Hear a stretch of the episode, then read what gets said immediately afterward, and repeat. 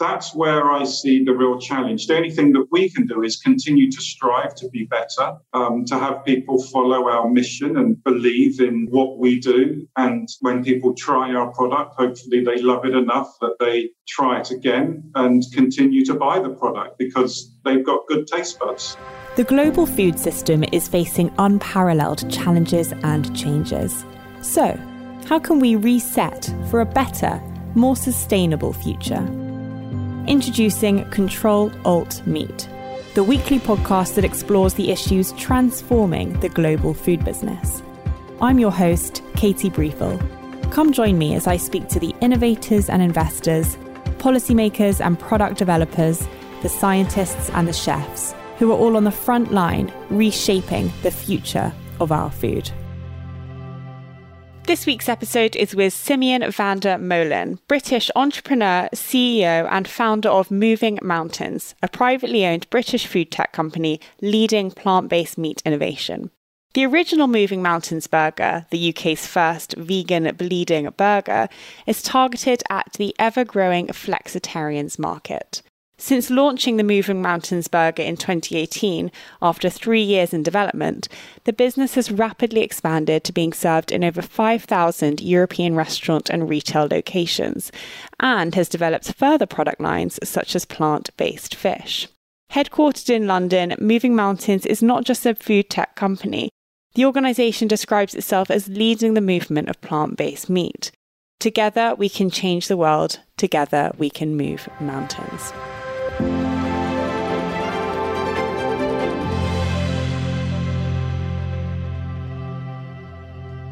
Simeon, thank you so much for coming onto the podcast. You're welcome. A pleasure to be here. So you launched Moving Mountains, I think, in 2016. Is that right? Yeah, going back that far, yes. Yeah, and I think the plant-based meat alternatives were in the early days of that business, right? You had like the beginnings of Impossible and things like that coming onto the scene.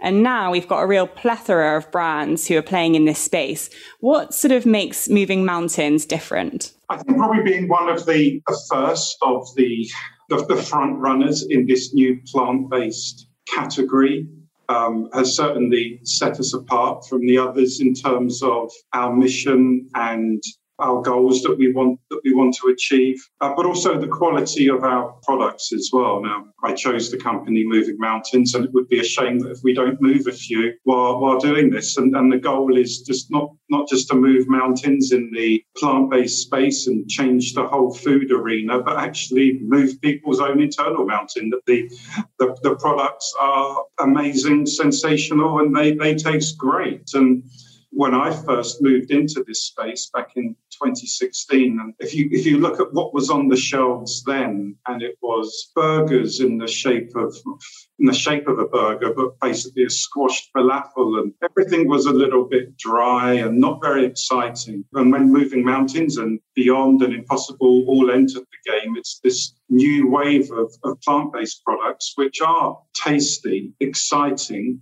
and can actually really make a difference and help to transition people who are having a carnivorous diet to maybe less of one, which is what it's all about, because people who follow a vegan diet, they're already vegan, so they don't need anything to persuade them to switch. Whereas if someone that's following a carnivorous diet wants a nice, big, tasty, juicy burger that looks like beef, tastes like beef, smells like beef, and then that's going to get them to transition. So the whole goal of Moving Mountains and what we want to achieve is to have more people transition.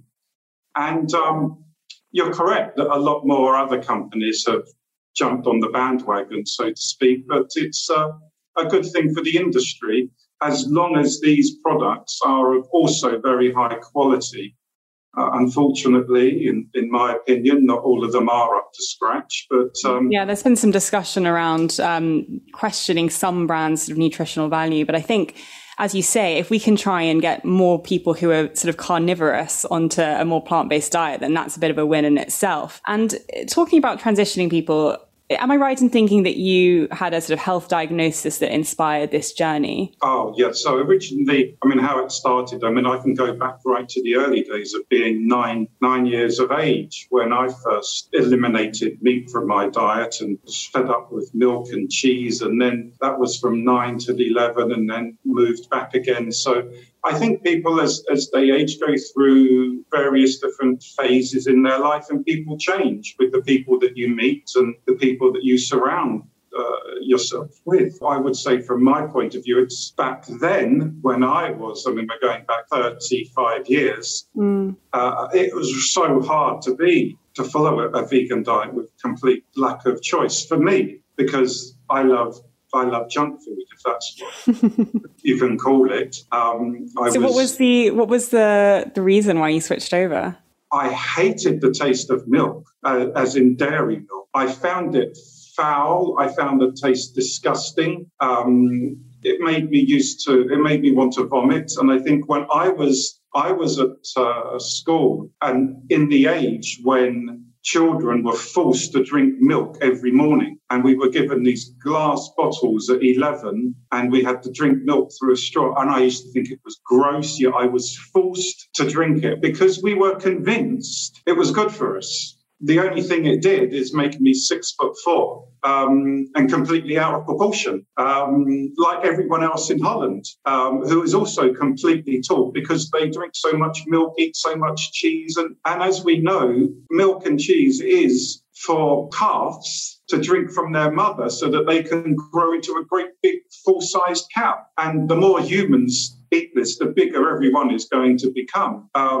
I hated the taste of milk, and I would put orange juice on my cereal and everyone would laugh at me. But then I would say, well, orange juice is a product from nature. Milk, dairy milk, has come from a cow's stomach. Yeah. And so on the subject of taste, I've seen Moving Mountains win so many great taste awards. I see yesterday there was a big announcement. I think you won 3. Yes. Yeah, which is amazing. So I'd love to hear a little bit about your product development process. How do you get your products to taste so great and to taste so similar to these meat products that meat eaters love so much? I think, first of all, you've got to have within yourself the determination to want to have the best products and want to have them tasting amazing. You within yourself have got to have such high standards, and then that follows through through the company. And thankfully, I was born with great taste buds and an incredible nose, probably oversensitive, that I would work so well with sensory analysts and flavorists, and I could pinpoint exactly what were in flavors, what were the off notes, what are the key notes to use, and they loved working with me as well. And sometimes I get feedback from them saying, you know, it's testament to yourself that Moving Mountains is successful, because very rarely do we work with someone who is so passionate about flavoring and how to get these products, the flavor correct. And we work so well that now I just need to ask them for a particular flavor and they know what I like. And if I'm not happy, it goes straight back to the drawing board and they have to come up with something else. That's great. And how do you go about replicating the texture? Because surely that's even harder than the flavor, right? Depends on the product. I think, you know, replicating a processed product is always going to be so much easier than trying to replicate a piece of beef, of muscle, or a chicken breast. So replicating a hot dog, everyone thought, well, that's going to be really easy because it's just an emulsion and you just blend it and then you form it. Well, actually, that was one of the hardest products to make, to actually get the texture firm enough to equal a real pork hot dog.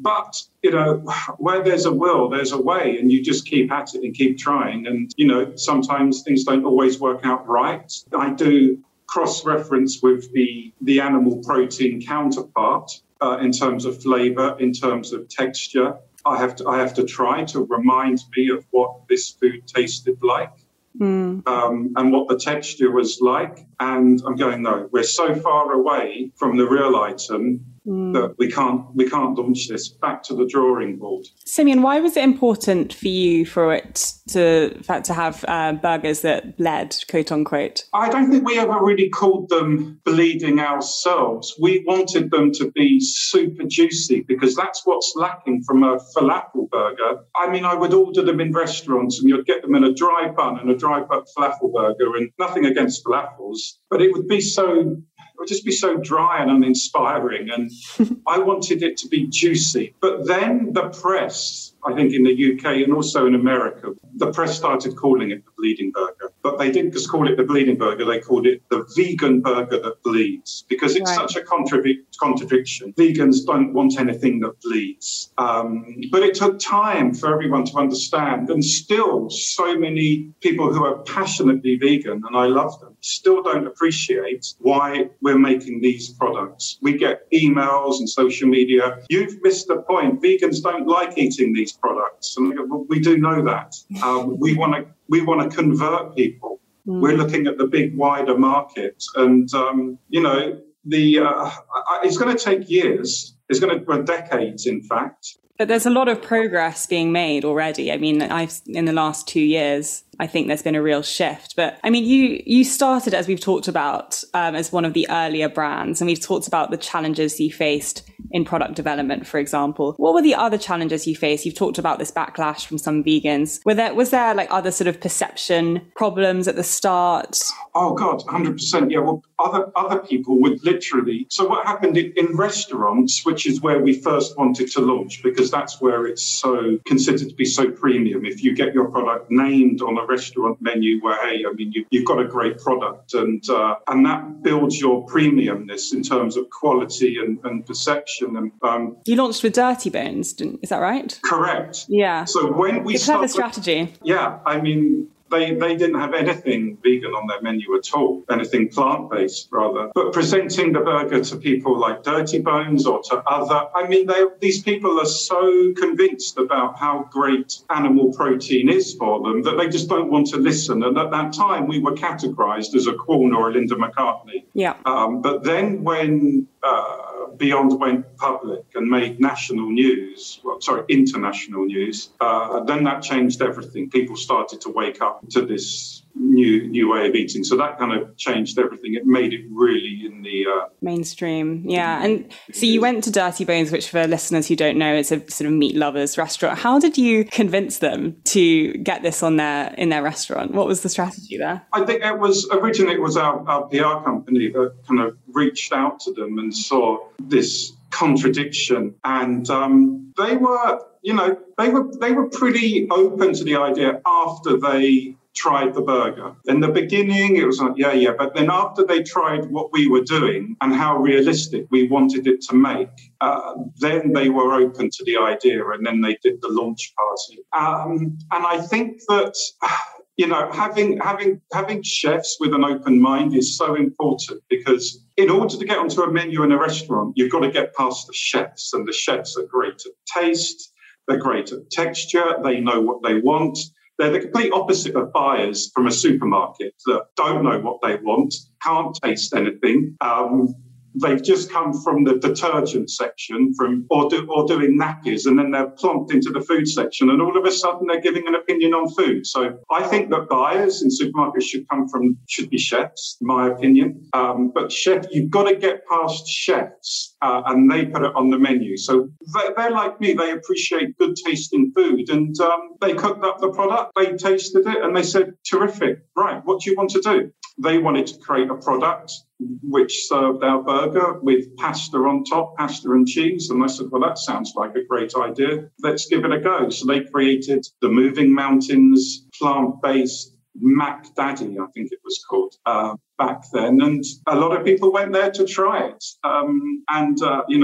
We launched from one restaurant to the next. And I think probably a great one for us to be in is Hard Rock Cafe, because they are the authority on great tasting burgers. And if anyone wants to try, if anyone has not tried any of our products and you want to try great serve, Hard Rock Cafe, all across Europe, we're named on the menu there. And they're really good. But then we rolled out into pubs across the UK and various different different other chains, including Tim Hortons, Carl's Jr. In Spain. At the start of 2020, I believe Sainsbury's was the first UK supermarket to launch the sort of Moving Mountains cook at home range, which also included like the sausage burger. You talked a little bit about going into supermarkets. What were the main challenges you faced going into that approach? Supermarkets love everything to be cheap, I think. They don't really have an interest in quality. They just want something that's cheap and is going to sell and fly off the shelf.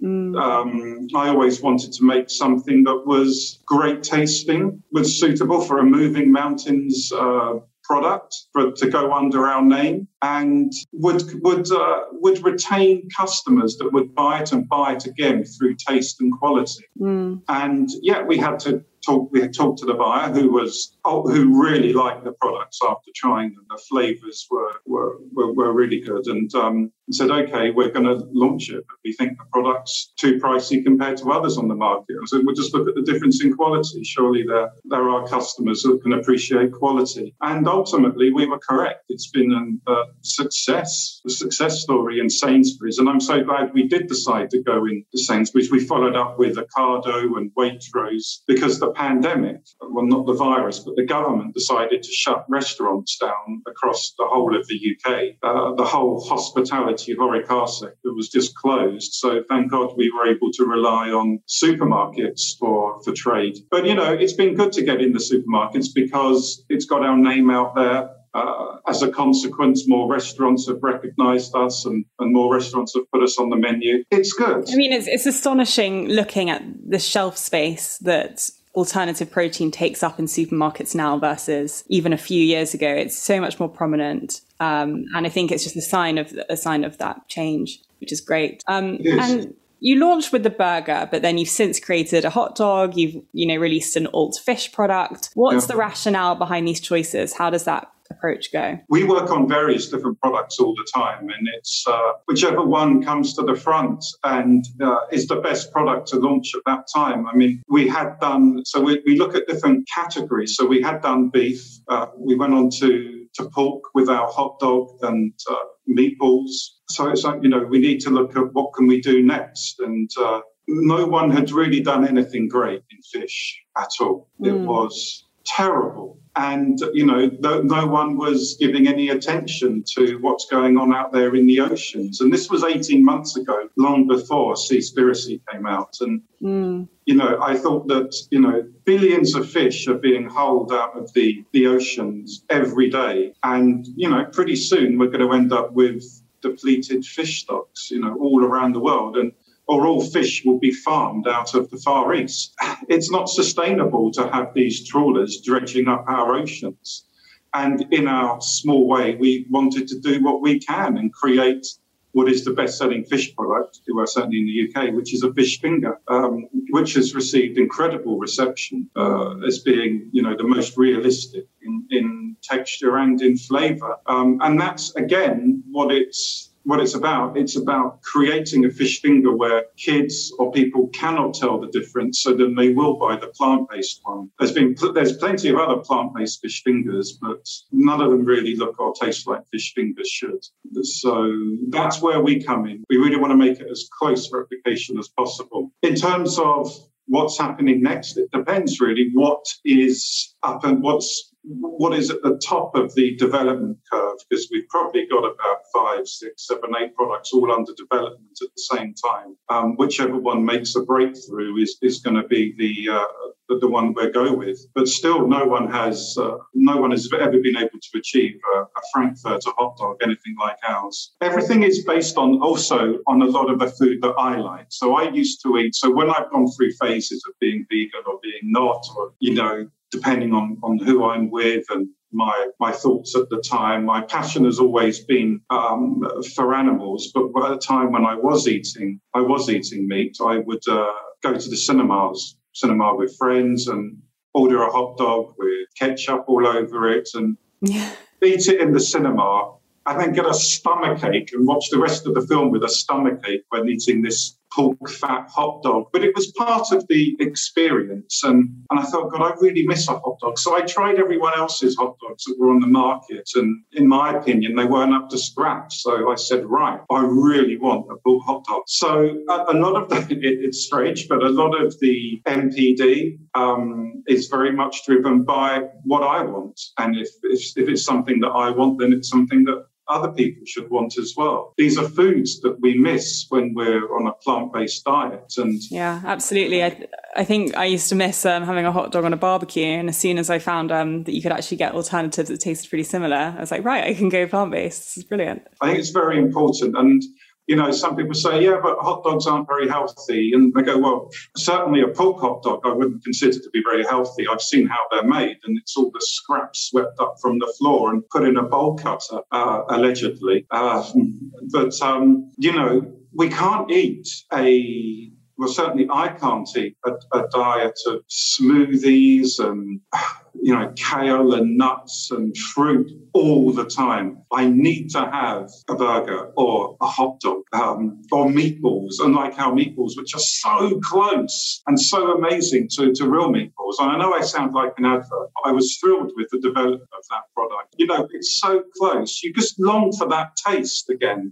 Yeah, and you're clearly going after a market that, you know, wants to eat more plant based, but still enjoys that flavour of meat. And there are other brands in the UK that are really going after that market too. You have the likes of This, who are really kind of like going for that corner. How do you try and differentiate yourself when it's getting increasingly competitive? The market is certainly increasingly competitive. I don't consider other independents like this. I like what they've done. I think they're very funny guys. I think the real challenge is going to come from the very big legacy companies, which already have acres of shelf space in the supermarkets, which have billions of pounds. And I'm talking about Kerry Foods. They've got two brands at the moment, which are really popular, Richmond Vegan and Naked Glory, which are very good. We've got Nestlé with Garden Gourmet, which has just dominated Europe. We'll wait, maybe Kraft Heinz have something round the corner, who knows? But these companies are the ones that don't necessarily, or Unilever is another one. They don't have to buy a small brand. They can have a development team, and if they want to,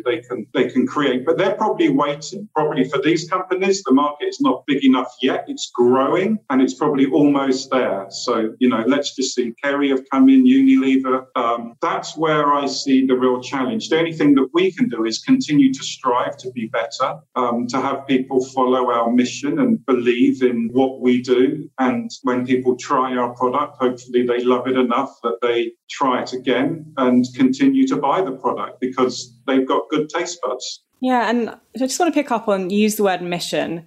And I know that you also, I think, founded the environmentally friendly detergent brand Ecozone before this. So you clearly, you know, like building purpose-driven businesses which have a clear mission at their heart. Why is that? What's sort of spurring that on? I think it's probably myself, how sensitive I am. Even at the age of 12, I was appalled by whaling that I would see on TV that was going on in Japan and Norway. And I joined, it was back then the Anti-Whaling Trust, joined Greenpeace. And I've always been incredibly sensitive, and I just can't tolerate cruelty to animals. I can't tolerate hunters that just go and shoot for fun. It is unacceptable. You know, we have got wildlife which is becoming extinct. You know, I saw a TV program, and there was one guy saying that he wants to, you can probably guess the country he was from, but he wants to go and shoot a snow white leopard or something. And the reporter said, you know, there's only 9 left in the world. And he goes, yes, I know that. And that's why I want to shoot and kill one before anyone else kills the rest. So it's very selfish that people want this leopard in their collection because they don't want anyone else to have it. So it's almost like collecting a limited Van Gogh painting, they see it as. They don't see that they are damaging nature. And this really hurt me when I was growing up. And I wanted, you know, to try to do ways and how I could change this. And when you're young and you're 18, 19, 20, you don't really know what to do other than go and care for animals at a charity. But as life evolved, I got into a position where I could start a company and start to make a difference. And the only way I knew how there was I saw how much pollution was going into the rivers at the time, and I was appalled by that. Myself, I became allergic to the perfumes in detergent, so I wanted to create something that wouldn't cause any allergies for anyone or pets. And also fabric conditioners that didn't contain tallow, which is beef fat. So, you know, a lot of people didn't realise that they put beef fat in fabric conditioner or crushed animal bones in powdered detergents 50, 60 years ago. Anything that was cheap would go into these products that these other companies would make. And I still hear various different stories of what goes in the food industry these days. You know, like what's kind of the recent things that you've heard that are sort of surprised you? I've heard that a biscuit manufacturer was dredging the North Sea for a type of eel because they could crush it into a fat that was even cheaper than soya. Do you know the name of the biscuit brand? No, I couldn't say. But it just shows you they are willing to dredge and destroy the ocean floor in order for price. But it's not just them that are to blame, it's the supermarkets as well for constantly putting price pressure on these companies, and perhaps the consumer for constantly demanding lower prices. But I say it all comes back to what goes on at retail, and the retailers don't accept any price increases. So what they do is they force these factories to go out and find cheaper alternatives to make their biscuits cheaper in order to satisfy the retailers' margins. And of course, they're not going to lose money, but it creates price pressure, and it's unacceptable. But yeah, I couldn't believe it. So just because soy they thought was too, when soy is, you know, in some conditions is the cheapest product in the world. Of course, you can get very different qualities of soy from half a cent a kilo to €7 a kilo, depending if it has to be non-GM, of course, has to be sustainable, not from South America, yeah, or from North America even. But yeah, I find these different stories shocking and disappointing. So I clearly have a passion for this. And the way for me to channel this passion is to create commercial companies that can create a difference, be it a small difference, but for everyone and for the planet. The only other alternative is to go and protest, but I wouldn't be any good at that because I don't like standing out in the cold. Yeah, but, and so you did Ecozone, and then moved to Moving Mountains. What lessons did you learn from Ecozone that you applied to Moving Mountains? I think branding and mission. I had learned a lot doing Ecozone in terms of, I mean, I knew a lot about finances anyway, but running a company, starting a company from scratch, going through the ups and downs without having any investors, because I'm quite non-corporate. I don't tend to get on too well with the corporate world. So I decided to run Ecozone all by myself, and Moving Mountains, as successful it is now, I own Moving Mountains. I didn't let any corporate investors in, any banks, and I might do in the future, but at the moment, I'm proud to say that it's still owned all by me. And I've spoken to other competitors that say, "Oh God, we envy you," when they gave 50% of their company away in the beginning, and they have a load of hassle. But you know, it doesn't have to be like that. It depends who. What kind of hassle? Answering to stakeholders, do you mean? Yes, you've got to answer, provide reports all the time, explain growth, explain non-growth. And I'm just not the type of person that's very good at answering to somebody, so it would go a bit wrong. But maybe in the future, if I was to step away, then someone else could take over the role as CEO and deal with that a whole lot easier. Yeah, and looking into the future, so what plans do you have for Moving Mountains? You've expanded globally a little bit. Is it going to be more of that?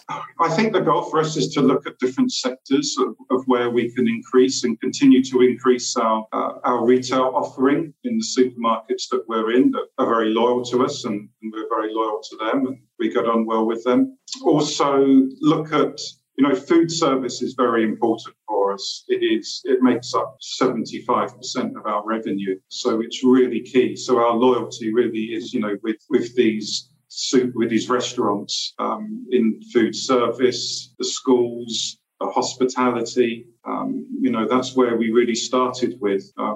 And these are the ones that have had the hardest time in the last 18 months. And, you know, where we've done so many promotions to get them back on track and offers, because we know it's hard for them at the moment. Mm. I see the brand evolving. I see the range evolving over time. I see Moving Mountains as being the probably one of the most respected plant-based brands in the market, whereas investors would like me to say the most successful. But, you know, being the most successful doesn't always mean you're the best. You know, Ford sell billions of more cars than Ferrari do. So it doesn't necessarily mean that a Ford build a better car than Ferrari do. Mm, and you so know? That's the future plans for Moving Mountains. In terms of the category as a whole, what predictions are you excited about, or what developments are you sort of expecting to see in the next few years? Not just at Moving Mountains, but everywhere. Just the category, yeah. My wish is that the other plant-based companies would up their game and just create a better product. Force the supermarket to pay you more for it, because that is going to create more people to transition.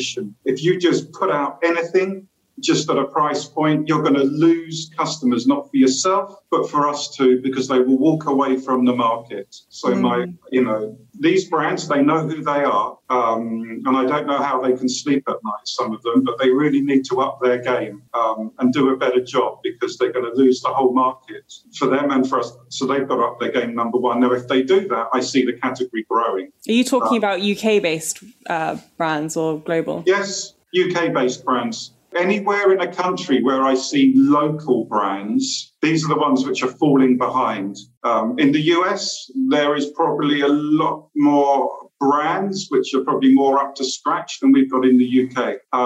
But don't forget, in the US, the retailers out there, even though it costs a lot to go on the shelves, but the retailers out there are far more accepting of brands than we are in the UK or in parts of Europe. Whereas what you're starting to see in supermarkets in the UK is a lot of them doing their own brand. Now, whether it's in the brand of the supermarket or they have created a brand, it's all about price, and it's all about just cashing in on the movement and making what they can while they can, not about quality of product. And they don't really understand or get the point that, you know, we're trying to get people to transition. All they want is just sales per day, per week that they look at all the time. Yeah, it's not the longer term view. No, it's not. But I think over time, and as you say, you know, things are changing. I see the market evolving. I see more products, but also I see brands upping the quality of their product. And it is quality that will remain over time. Would you ever consider creating a novel product that isn't replicating an existing meat product? That would need an awful lot of PR and press to create a new product. Now, the type of companies that do that, when they, you know, they're the Unilevers of this world, when they create a new cereal, or Kellogg's or something like that, create a brand new exciting cereal, and then they've got the money to go out with it across national TV, and everyone goes for it. And that is, I mean, I can think of many over the years, like Pop-Tarts or something like that, with these pieces of bread with jelly in them. But so much money was spent on it, everyone bought them, and then they burnt people, and then I think they got scrapped or something like that. But there's over the years, but they're all created by these big legacy companies now anyway. But even if you go back to Pringles in the 60s, what was that, a Dutch invention from the 60s? And that may have started with a small entrepreneur, and then it gets bought by the Unilevers of the world. So that was a different take on crisps. The only thing is that people have, from the time they come out the womb, they are probably grown up with the tastes of meat, and your palate, or even in the womb even, and your palate develops to these tastes of chicken, sausage, beef, burger, McDonald's, and the palate is kind of fixed, and that's how people associate what is good-tasting food and edible. And yeah, exactly. You know, if we created a brand new flavour from nothing on a product that looked so weird, people would not eat it, and it would be a very costly exercise for us. So even though I have thought of that, we haven't attempted it, no. That's great, Simeon. It's really insightful. So if there were to be like one or two things that you'd love a listener to take away from this interview, what would it be?